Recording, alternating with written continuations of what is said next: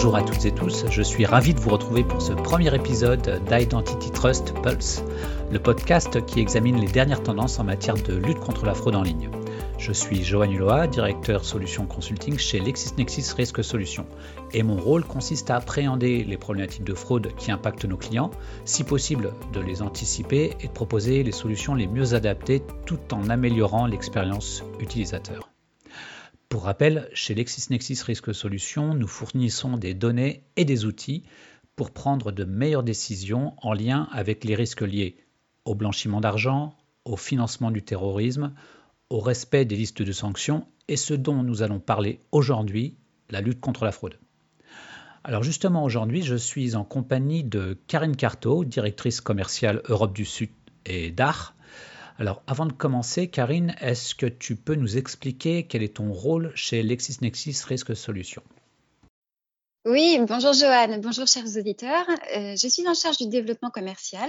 Mes équipes ont sous leur responsabilité la commercialisation des deux portefeuilles de solutions développés par LexisNexis Risk Solutions. Il s'agit d'une part, comme tu viens de l'évoquer, euh, des solutions liées à la conformité et à la lutte contre la criminalité financière et de l'autre, des solutions de vérification des entités et de la détection de la fraude sur les canaux numériques. Aujourd'hui, nous sommes là pour échanger sur le deuxième volet, mais c'est important de noter que ces silos tendent à disparaître. Le traitement des risques liés aux sanctions et au blanchiment s'appuie aussi sur des signaux propres à la détection de la fraude digitale. La détection et l'analyse des IP de connexion, pour la géolocalisation notamment, ou la mise en commun de ressources. Rien de plus efficace pour stopper la fraude que rendre le blanchiment, c'est-à-dire la monétisation du crime impossible, et moins d'efforts et de complexité à consacrer sur la lutte anti-blanchiment si la majeure partie de la fraude est stoppée en amont. Pour la partie fraude et identité, le cœur de notre sujet aujourd'hui, nous accompagnons les entreprises qui ont une activité numérique, quel que soit leur métier.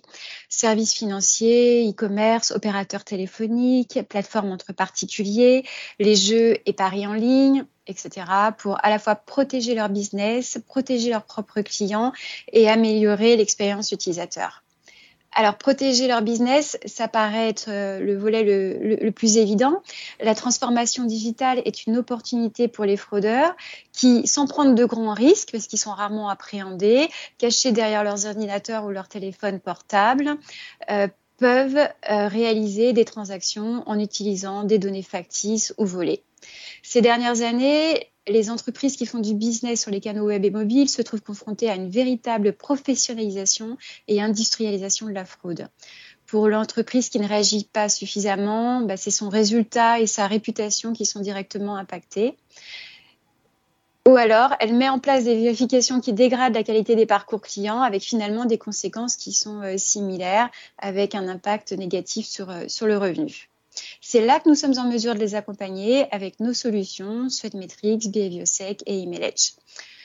Euh, donc protéger leur business évidemment, mais aussi protéger leurs clients. Il ne faut pas perdre de vue qu'en fraudant, le fraudeur ne va pas uniquement pénaliser l'entreprise, il va aussi dans la plupart des cas euh, pénaliser un internaute légitime, communément appelé la victime. Nous avons des outils qui permettent de détecter des anomalies, des déviations de comportement relevant de tentatives d'usurpation de compte ou même d'usurpation d'identité. Et enfin, améliorer l'expérience client. Donc là, je viens de l'évoquer, mais euh, j'insiste là-dessus, c'est le nerf de la guerre dans le digital. La qualité de l'expérience utilisateur va assurer le succès du site. C'est le fameux taux de conversion et faciliter la vie des internautes. Et là, nous sommes tous concernés en tant que consommateurs de services en ligne. Euh, non seulement nous souhaitons que l'entreprise, le site web mette en place des mécanismes de protection efficaces, mais nous voulons avoir une expérience VIP sans friction, sans avoir à prouver notre identité de façon contraignante et récurrente. Personnellement, cela fait 15 ans que je travaille dans le domaine de la sécurité des opérations en ligne. C'est passionnant car il faut garder toujours une longueur d'avance et tous les professionnels qui évoluent dans ce domaine, notamment chez nos clients, sont des gens passionnés également. C'est extrêmement motivant. C'est vrai que le domaine de la lutte contre la fraude est un domaine euh, passionnant. Alors Karine, quelles ont été les principales préoccupations des acteurs du numérique ces dernières années? Bah, la, première préoccupation, encore une fois, et c'est vraiment les motifs de LexisNexis Risque Solutions pour aider l'écosystème numérique, c'est sécuriser tout en améliorant l'expérience client. Ces deux objectifs peuvent paraître contradictoires, inconciliables, mais c'est tout à fait possible grâce à la puissance de l'identité numérique. LexisNexis Risque Solutions intervient en fournissant de la donnée en temps réel qui permet à la fois de reconnaître les clients légitimes et de détecter les tentatives de fraude. Et ce serait vraiment dommage d'impacter l'expérience utilisateur alors que 95% des opérations sont quand même réalisées par des internautes légitimes. Donc ça, on va dire que ça reste une préoccupation euh, historique euh, des acteurs des, du web. Ensuite, les préoccupations les plus récentes sont liées à l'évolution des schémas de fraude, notamment euh, suite à la généralisation, enfin l'application de la DSP2 et la généralisation euh, de l'authentification forte. Les fraudeurs sont obligés euh, de mettre en place des solutions de contournement pour arriver à leur fin. Donc, on, on en trouve deux particulièrement, euh, ce qu'on appelle le social engineering, qui va toucher plus particulièrement le secteur de la banque, mais qu'on va voir aussi sur certains types de transactions e-commerce, notamment dans le paiement fractionné. Et puis euh, la fraude au retour et au remboursement, qui va là toucher plus le secteur du retail, du e-commerce. Voilà, en parallèle de ces, de ces attaques qui sont pas nouvelles mais qui, qui, augmentent très fortement, vient s'ajouter l'explosion du recours aux attaques euh, automatisées, donc des attaques avec, euh, avec l'utilisation des, des, robots, ce qu'on appelle les bots. Et puis, euh, en complément de l'usage des robots, les criminels utilisent également l'intelligence artificielle et les outils tels que ChatGPT pour perfectionner leur message. Donc, Joanne, je viens d'évoquer euh, les, attaques type social engineering, euh, manipulation. Est-ce que tu peux euh, expliquer plus précisément comment ça fonctionne? Oui, alors ce qui caractérise ce type de fraude, c'est que le fraudeur manipule sa victime au téléphone et arrive à la convaincre de réaliser des actions telles que des virements ou des authentifications fortes. C'est donc la victime qui réalise ces actions sous l'influence du fraudeur. Donc en général, tout commence par un email de phishing sur lequel la victime va cliquer, puis va rentrer son numéro de téléphone, ses identifiants, son numéro de carte de crédit. Donc à partir de ce moment, le fraudeur peut s'authentifier sur le compte de la victime et prendre connaissance d'informations telles que les dernières transactions euh, qui ont été réalisées. Ces informations lui seront ensuite utiles pour convaincre sa victime.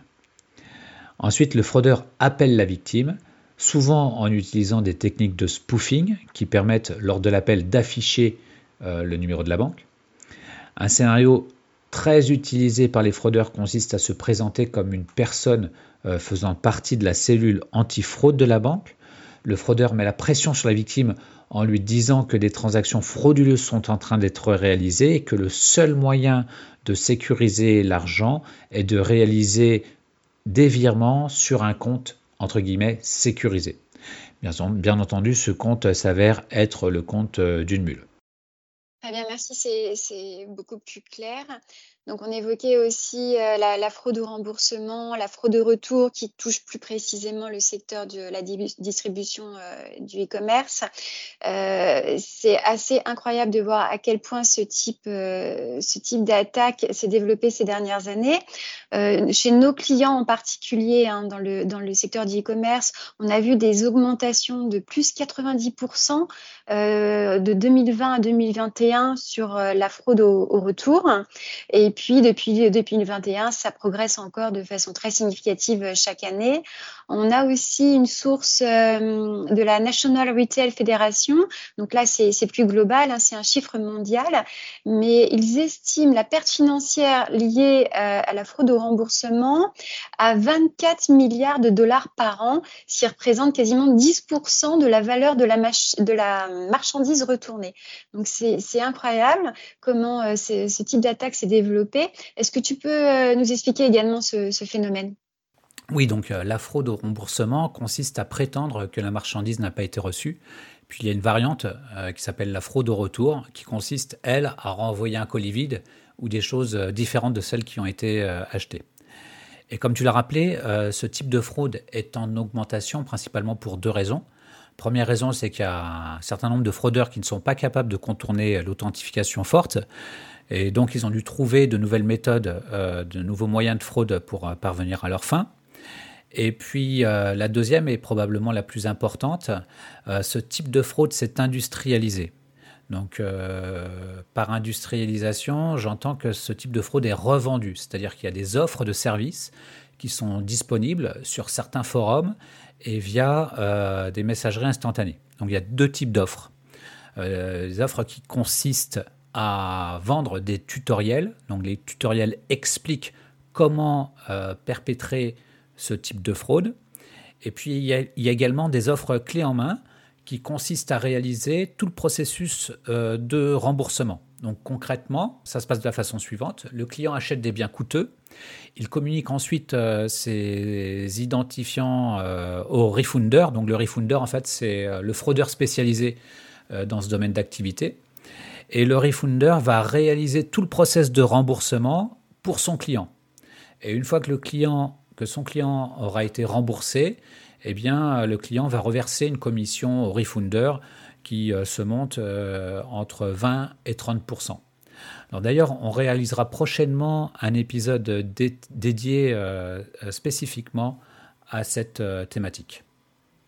donc, est-ce qu'on a des pistes pour détecter en amont ce, type de fraude Oui, alors il y a différents axes qui peuvent être envisagés. Par exemple, on peut surveiller les forums et les messageries instantanées pour déterminer quels schémas de fraude sont perpétrés quelles offres de services sont disponibles, et puis former euh, son service client à cette problématique. En ce qui concerne les mesures euh, techniques, l'inconvénient des méthodes traditionnelles est qu'elles vont impacter l'ensemble des utilisateurs et pas seulement les fraudeurs. Euh, donc, pour ne pas tomber dans ces travers, on peut utiliser ThreatMetrix qui va permettre de réaliser une analyse de risque au moment même où la personne va réaliser une demande de remboursement. Euh, et l'analyse de risque va permettre de déterminer si le risque est présent et si c'est le cas, euh, le e-commerçant pourra prendre des mesures restrictives, mais uniquement dans ce cas, ce qui va permettre de ne pas pénaliser euh, les clients légitimes. Karine, globalement, quelles ont été les industries les plus attaquées cette année? Bah, pas de grands changements dans ce domaine. J'ai tendance à dire les industries les plus attaquées. On retrouve euh, aux premières places bah, les sociétés de crédit à la consommation. Euh, qui sont très attractives pour, euh, pour les fraudeurs. Alors c'est pas nouveau, mais les attaques sont de plus en plus sophistiquées, notamment avec les, les, fraudes aux faux courtiers, etc. Donc les fraudeurs sont de plus en plus euh, convaincant. Euh, dans le domaine du paiement et toujours un peu dans la continuité du crédit, euh, le paiement fractionné est spécifiquement attaqué, qui, ce qui permet à un fraudeur de, de monétiser ou de plutôt d'optimiser la monétisation d'une carte volée, par exemple.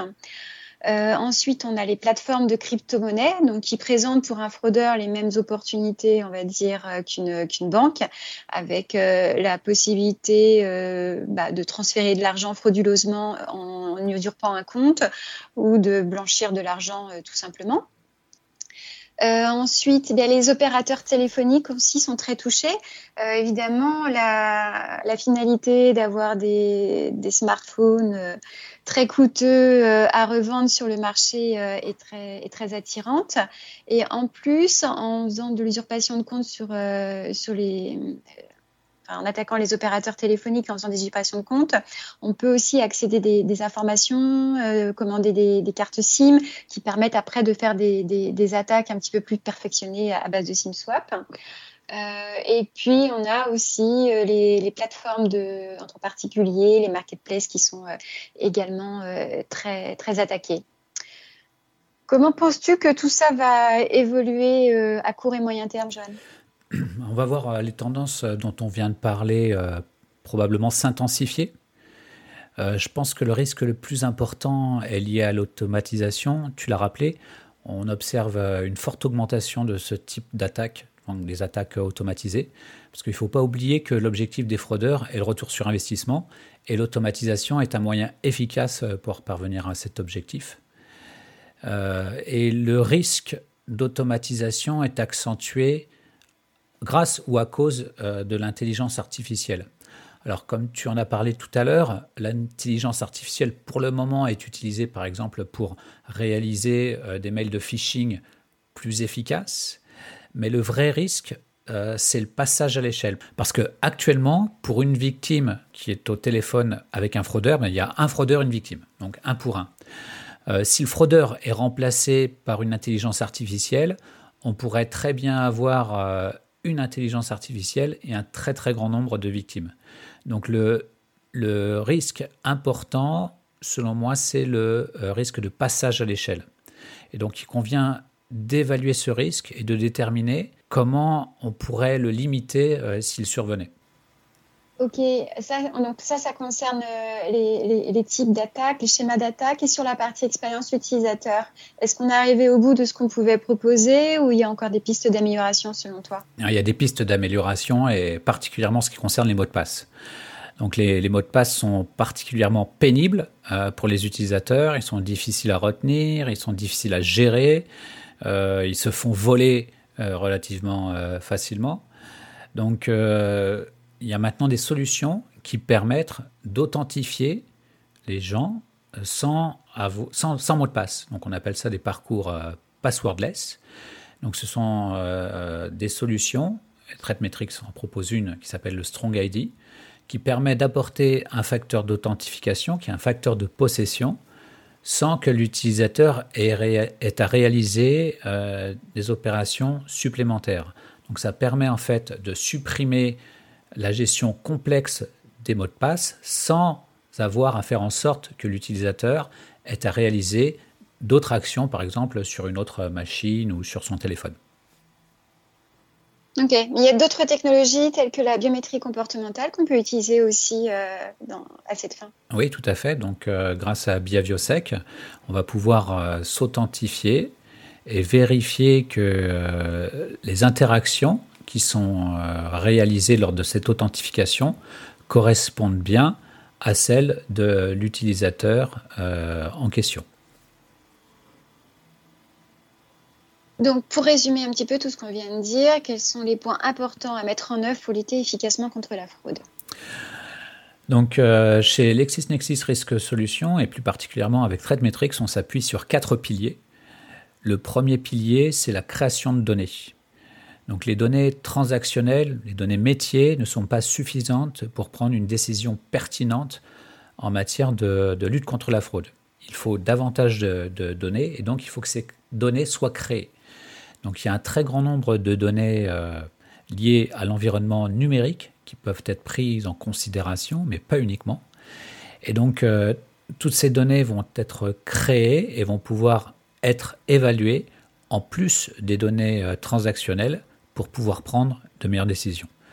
Le deuxième pilier est ce qu'on appelle le Digital Identity Network, qui est une qu'on peut se représenter comme une base de données gigantesque qui fonctionne sur un principe collaboratif donc chaque client interroge le Digital Identity Network et ce faisant, euh, le Digital Identity Network devient plus puissant, plus pertinent. Le troisième pilier, c'est que une fois qu'on a toutes ces données, eh il est important de pouvoir euh, les analyser. Donc, euh, on va pouvoir s'appuyer sur un moteur de règles qui est extrêmement flexible, extrêmement puissant, euh, qui lui-même s'appuie sur des algorithmes d'intelligence artificielle qui vont permettre de faciliter la gestion des règles. Et puis le quatrième pilier, ce sont nos équipes de services professionnels qui vont permettre d'épauler nos clients tout au long du cycle de vie de la solution, plus particulièrement au moment de la mise en œuvre, pour que nos clients n'aient pas à se poser la question de savoir comment faire les choses, mais plutôt de savoir ce qu'ils veulent faire et nos équipes de services professionnels eh bien, vont, vont les épauler euh, pour, pour parvenir à ces objectifs. Merci beaucoup, Joanne, c'est très clair. Donc, je profite de ce premier épisode pour euh, vous parler aussi du Cybercrime Report, donc le euh, rapport sur la cybercriminalité.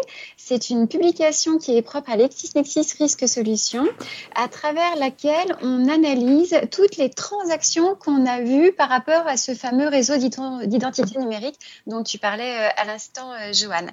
Donc là, on vient de publier la, la version 2022. Donc, y a plusieurs constatations. Je vous invite à, le télécharger pour avoir plus de détails. Mais la première constatation, on peut s'en réjouir. Le réseau d'identité numérique continue de s'enrichir à travers toutes les transactions que nous, euh, que nous analysons, que nous scorons. Donc, au global, au niveau mondial, en 2022, on a processé euh, près de 80 milliards de transactions, ce qui représente une progression de 24% par rapport à l'année précédente, plus de 22% euh, seulement pour l'Europe, avec plus de 23 milliards de transactions. Et euh, fait intéressant à souligner, la croissance est d'autant plus euh, importante en France, puisqu'on a augmenté le nombre de transactions scorées de 31% en 2022.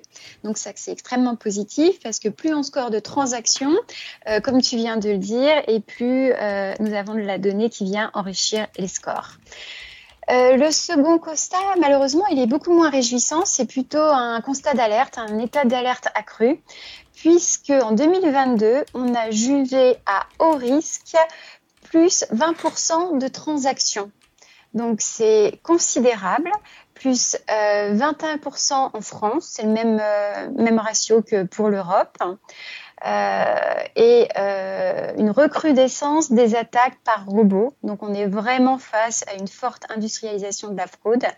Et en France particulièrement, les attaques par robots, par bots, ont augmenté de 94%. C'est supérieur à ce qu'on observe euh, seulement pour l'Europe, plus 75% en 2022.